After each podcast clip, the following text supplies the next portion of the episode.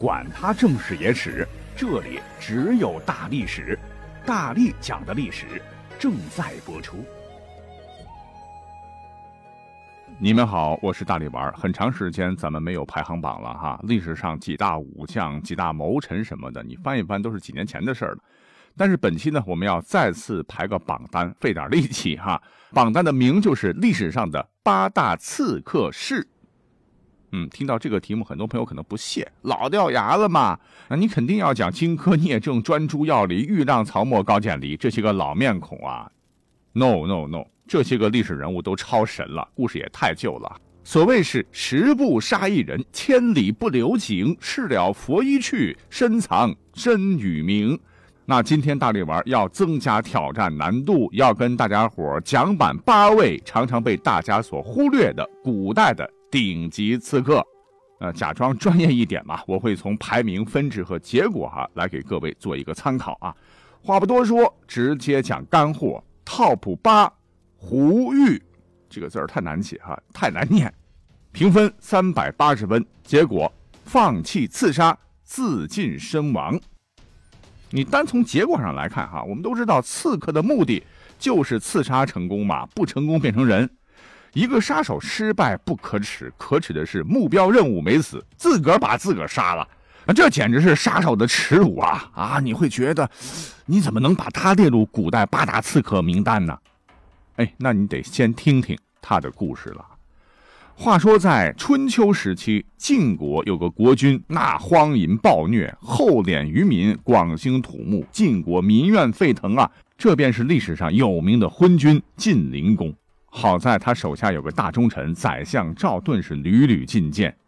在公元前六百零七年，当时的晋灵公宠任的一位大夫叫不暗谷，知道晋灵公非常恨这个赵盾，是献计要加害忠良，便对晋灵公献谗言，说：“臣有客胡语者，家贫，臣常接济之。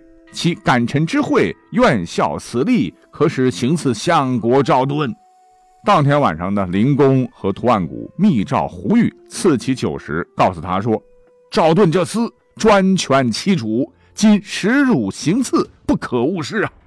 胡玉听完，也感念图案谷对自己的恩惠，二话没说就答应下来了。胡玉领命后，就马上潜伏到赵府左右。到了五更天，见重门洞开，胡玉进得中门，哎，只见堂上是灯光影影。赵盾是朝衣朝冠，手持护板，眯着眼儿蹲坐在堂上，等待着天明去上早朝。胡玉大惊啊，悄悄地退出门外，仰天长叹道：“他对国君这么恭敬，忠义之臣也。我胡玉如果杀了这么一位忠臣，那是不义的行为啊。可是受君命而弃之，又则为不信，这真是两难呐。”不信不义的行为，我胡玉一生是做不出来的。如果做了，以后还怎么立足于天地之间呢？哎，罢了。胡玉随后便朝着赵盾府中大喊道：“我乃胡玉是也，宁愿违背君主之命，也不想杀害忠良。今日我必自杀。可是我死了，恐怕以后还会有人来行刺您，相国。”您一定要提防啊！言毕，向门前一株大槐树一头触去，脑浆迸裂而死。看守的侍卫听到喊声后，就赶紧告诉了赵盾。赵盾出来，看到胡玉惨死在槐树下，哎呀，也是叹息不已啊！吩咐府中的人将胡玉的尸体埋在了槐树之侧。那讲完这个故事，你可以说他应该是最失败的一个刺客吧？可我们不能否定他是历史上一位伟大的义士。当年一个连饭都吃不饱的底层人物，宁可舍弃生命也不苟活于世，他已经远远超出了刺客的境界啊！位列 TOP 八，当之无愧。TOP 七，五福，分值四百五十分，结果刺杀未遂身亡。他没完成任务，为何要入榜呢？话说，各位非常熟悉的一本书叫《三国演义》哈，第四回呢，故事写的很精彩啊，唤作废汉帝陈留建魏，谋董贼孟德献刀。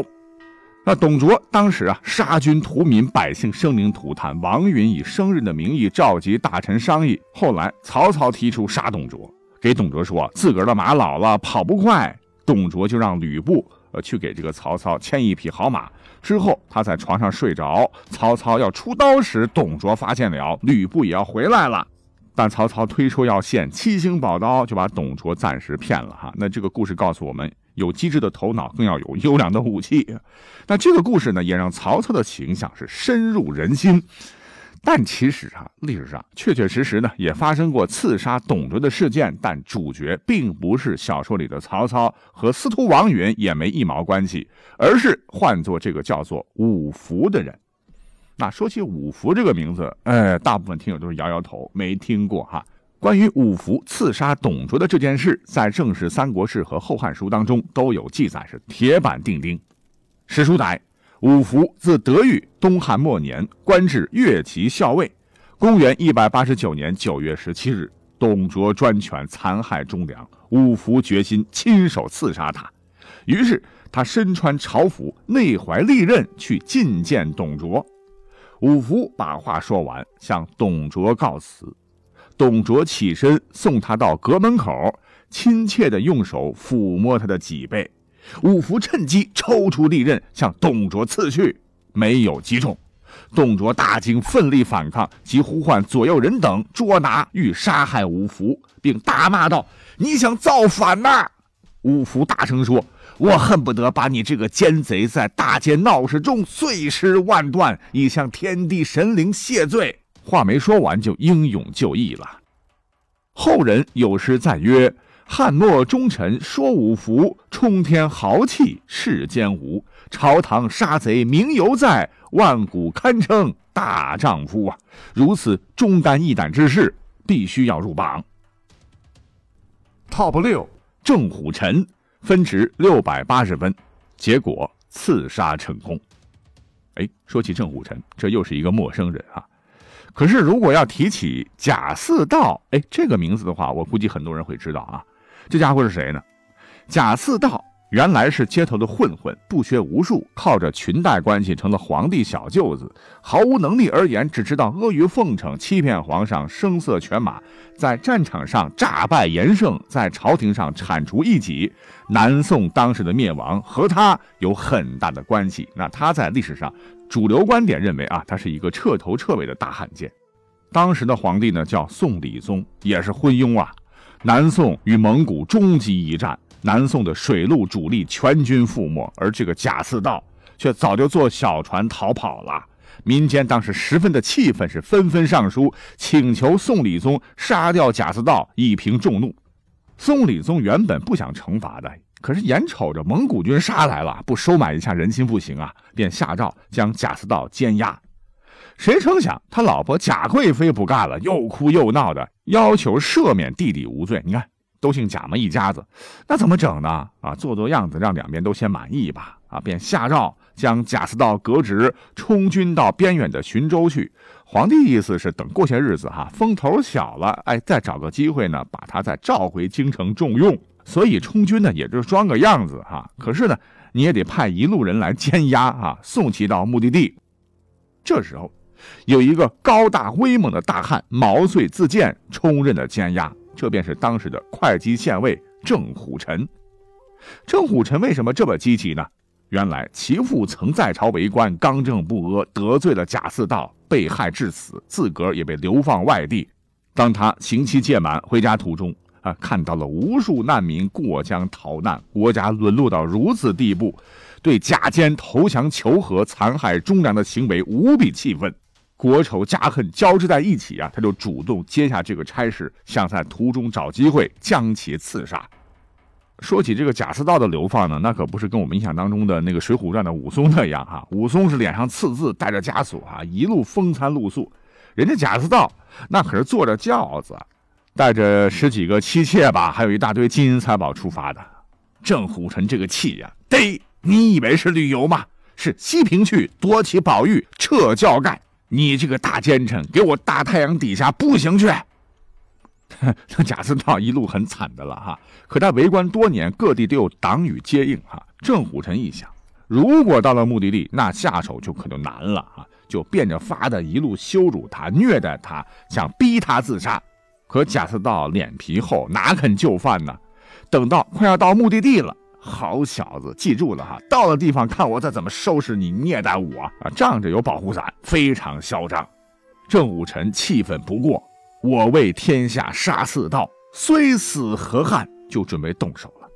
就趁着大家在等皇帝圣旨的空档，郑武臣举人出身呐，一个箭步将其强行拖进厕所，一棒槌直接击中其前胸，贾似道在地上滚了滚，落进了粪坑而死，落了个遗臭万年的结果。而此后，郑虎臣却遭到了贾似道党羽的疯狂报复，次年被杖毙牢中，时年五十七岁。其虽死，但英名万古流传呐。好，Top 五，孙述的无名刺客，分值七百五十分，结果刺杀两员大将，刘秀差点全军覆没。我们要知道哈，在咱们的历史上出现过大大小小很多的王朝国家，一个特别冷门的，我讲过，但你不一定记得哈。这便是东汉初年盘踞蜀地的成家，建立者是谁呢？就是军阀公孙述。当年刘秀搞定中原，欲一统天下，便任命猛将岑彭、名将来西统帅两路大军，杀奔公孙述。岑彭呢，乃东汉列云台二十八将的第六位，那是用兵如神，一路过关斩将，直打到公孙成家国的国都成都啊！公孙述很恐惧，说：“皇帝我还没当够呢，我怎么能拱手让之呢？”便使出了下作一招。派刺客刺杀岑彭，啊，本来公孙述也没想到会成功的，只是想从心理上震慑一下对方。可曾想，也许是天意。那天夜里，岑彭行军呢，来到一个叫做彭王的地方。彭跟岑彭的彭一模一样，王就是亡故的王啊。岑彭听罢，心里就很不舒服。彭王，彭王不就是我要死吗？啊，本来不想在此地安营扎寨，想移营，可是呢，天色已晚。为了安抚军士，勉强同意凑合一晚。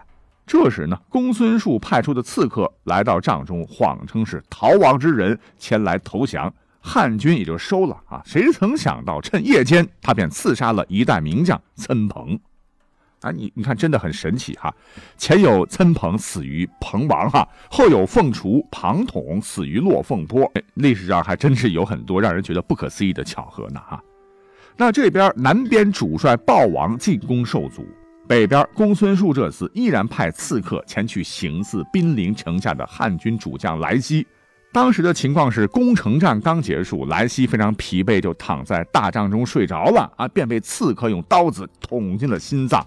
莱西疼痛中醒来，这刺客也很紧张啊，就留下刀子跑跑了。莱西重伤，当时并没有立即死去，他强打精神，紧急派人召见部将，也是云台二十八将之一的盖延，都是出生入死的兄弟。盖延看到莱西被刺，是伏地痛哭，不能抬头仰视。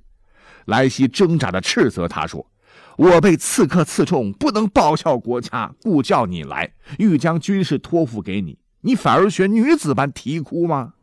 盖言收住眼泪，勉强起身接受嘱托。